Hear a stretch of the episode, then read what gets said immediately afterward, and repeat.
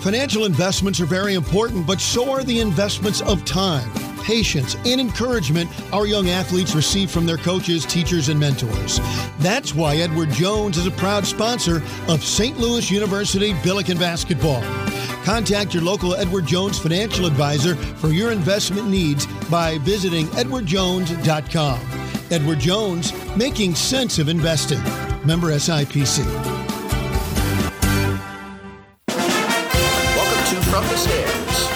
Stands, your one stop shop podcast for insider access and in depth interviews with your favorite Billiken coaches and players.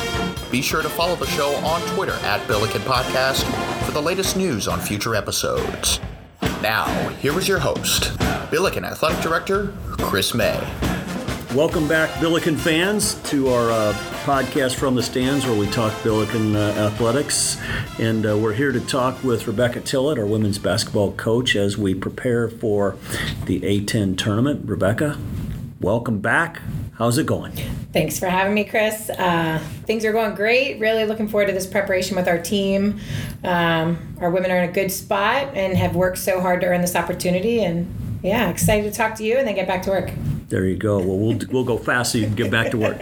Um, okay, we'll just finished the regular season, right? So, what did we learn from the process of going through the regular season in that development of a program and development of the culture mm-hmm. that, that it's all about setting that foundation we talk to all, all the time, right? Yeah. So, what what has this process looked like in the regular season as before we start talking about postseason? But when you look, and you don't have much time to look back, I get right. it. But the process, what did that look like going non-conference to conference season? What that overall process look like as we're developing the culture that that we're working towards?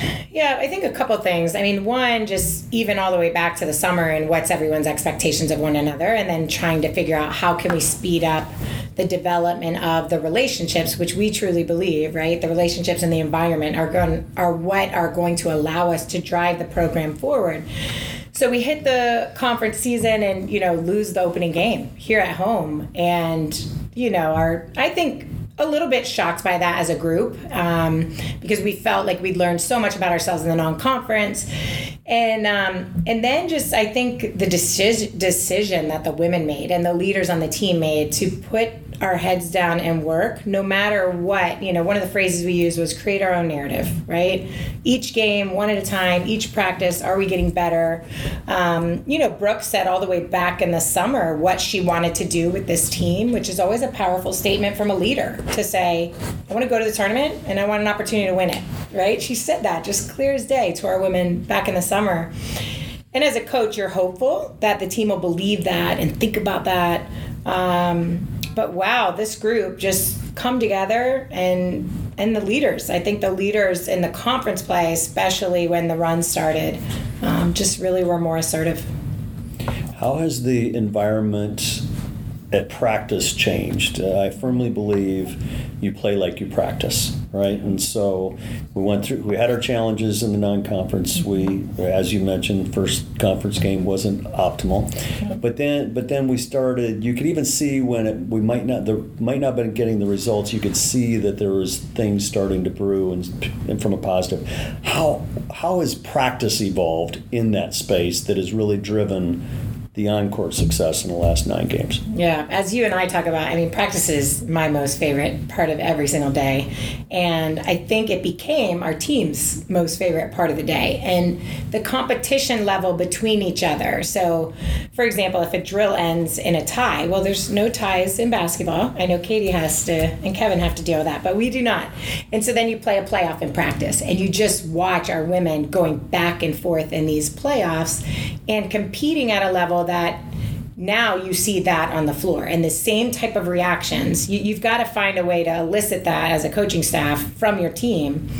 And there's so many factors right? Your competitiveness how well they know what we're teaching right? At the beginning of the season especially with a new group together how much do they know and how much are they confident in? So as the team grows in their confidence in preparation then our ability to compete at a high level raises. You hear more chatter more basketball Louder. chatter. Yeah, more um, competitive chatter. And then I learned from a, a coach a while, a couple years ago, and our teams have used it ever since. Call somebody up instead of call somebody out. And Brooke was actually talking about it last night um, on radio and said, you know, calling up and means that you believe in the person, Right. right. And you and I talk about that all the time. So I think that belief in one another and belief in what we were trying to do just continued to grow, um, and then put us in a good position, you know, to upset some teams. Was there a moment during the A10 season that you could tell the match was lit? Is there any moment that jumps out at you? Because we, we, we struggled a little bit early, and then there were signs, and then we just started, it looked like we just started believing. Yeah. It looked like all the, and then as we talk all the time, you got to have a little success on the court to really believe that the coach knows what she's talking about. Oh, for sure, for everybody. But was was there a moment though, as you look at it right now, that bam, it was right there. It was on the road there. Yeah. We came out of a timeout and boom. Or has it just been a slow evolution from practice through the games? Great question. I think you could feel it building in practices, but you know, a lot of people talk to us about prove to the A10, prove to the A10. This team has needed to prove to themselves. Right. That's been the bigger, you know, um, focus for all of us, and still is at this point. I think the Rhode Island game, we knocked on the door and saw that we we could we could do something here. At the time, they were top ranked, you know, getting conversation for top 25 um, in some of the polls, and then Fordham. When we put it all together against Fordham, um, our team, I think, realized that all they're working for and all their investment has the potential to really pay off in a way that they'd be excited about. How has uh, twofold twofold community question? How has the community coming to games helped the team, and how has the St. Louis community, from a recruiting perspective, shown you what this market can be all about? Yeah, great questions. The first one, you know, the arena started getting louder. Yeah. I think it actually started the Dayton game, which obviously is a rivalry game for us here. And I think we played well enough in that game to say to the community, keep keep coming, check us out another time. Then as we got in the run, we needed the community there. You know, the the support, the energy in the arena. Um, it mattered down the stretch in some of those really close games um, that we were able to be successful in. And then I think from the recruiting standpoint, you know, we've talked a little bit about how quickly can we embrace and, and get in the community. And I think we've really tried to focus on the relationship building across the area and look at and there's so much talent. I mean there's talent everywhere. We got to get to know them we're a little bit competitive as a staff. If we don't know somebody and someone mentions a name to us we're like we come back in the staff who is that why you know we got to know because there's so many good players here that we want to stay home in st louis and compete for SLU and compete for championships and deep runs in the ncaa tournament well we got to get them to say yes and we're in with a lot that we like and we need them to say yes i hope they're listening I'm sure. I'm sure it's just a matter of time, no question. Okay, you and I have talked about from the first time we met what postseason's all about, right? Yeah. And here we are getting ready for the A10 tournament. Uh, A10 accolades came out. We had plenty of, of our players get get all kinds of attention and love from the A10. But when you turn the page from regular season to now postseason, yeah and it's a total focus on the next game, right? There's no looking ahead. The next game. How how do you build that uh, excitement? Manage the manage the nerves to get a team ready to go play in the postseason. Yeah. I think there's a couple of factors. I mean, one, we're zero and zero now, and that's just the truth of the matter, right?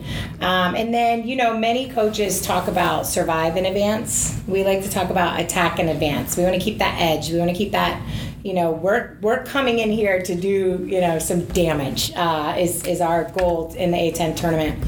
I think from the nerve standpoint, that's a long term investment we've made in mindfulness throughout the entire season. Uh, we'll lean heavily on that in this stretch. And then even when you look at preparation today, I mean, there's a multiple options of teams it could be. How do you help your team feel confident that no matter who it is, we're going to be ready. And so, you know, one of the things we're doing today is taking combined actions from each team that, hey, all four of these teams run this, all four of them run a version of this. So let's rep this at a high level today to be prepared for all these guys. And, and those are some of the spaces we're in right now. Is there one message you send to the team going into the tournament? I mean, this team especially, we're as hot as any team in the league. Yeah. We played really well of late. It's been so awesome to watch this group come together, believe in each other, and start making plays together. Yeah. And, and to see people's roles evolve. It's been so great to watch from where I sit. Um, but is there one message, or is there an overarching message that you send as we get ready to take off to Wilmington tomorrow that you send to this team going into postseason? Yeah. I think it's, you know, probably, sorry, excuse me, twofold. The attack in advance is huge. I mean, you just have to have that edge when you go in. You can't enter the tournament concerned about the outcomes or the next thing. You just have to find this laser focus as a unit. And then I think the other message is we're ready for anything. Even if adversity hits us in one of these games, we're going to figure it out together because we've proven now over and over and over again in big games that we can figure it out together. Right. And so if there's that mindset of, yes, adversity is going to hit in the tournament, we're going to prepare and be ready to attack it together. I think that will serve us well in this stretch. Uh, obviously the team's got to be fired up. You know, played great in Chicago last week. A lot of lot of a lot of players played. A lot of people had success. All kinds of good things happening. Practices, I'm sure, are more exciting and fired up. Is there anything else you want to share with the Billiken faithful as we head into the Atlantic 10 tournament? I think first, just really grateful for the support um, of you know everybody that's been watching the journey. You can you can see people's excitement and and belief as well about what this team could do this season and beyond. So first, just grateful for that. Hugely grateful for the support. You know, you and and Dr. Oberly, and then obviously the, just the staff and the department. You know, this is a really fun place to be in terms of everyone is rooting for everyone all the time, and that doesn't happen everywhere. And you and I've talked about that that sometimes programs can just get really focused on what they're doing and not what the whole group's doing. And you know the amount of teammates of ours on staff that have come by and said let's go let's get this get this next game and you know have watched the game. That that's just a really special environment for all of us. So everybody keep watching. We're excited to be dangerous. We're going to stay dangerous and we'll be really prepared Attack and advance. I can't. and I can't wait for Friday night to watch us. I can't wait to uh, be there Saturday as we play. Uh, enjoy it. Great job, and uh, we'll do this again in like five weeks when we're done playing. let's do it oh that would be great All right, go Bills. Thank you. go bills thank you Thanks for listening to From the Stands with Billiken Athletic Director Chris May. Subscribe to our podcast in the iTunes Store and have the latest episodes sent straight to your phone. Go Billikens!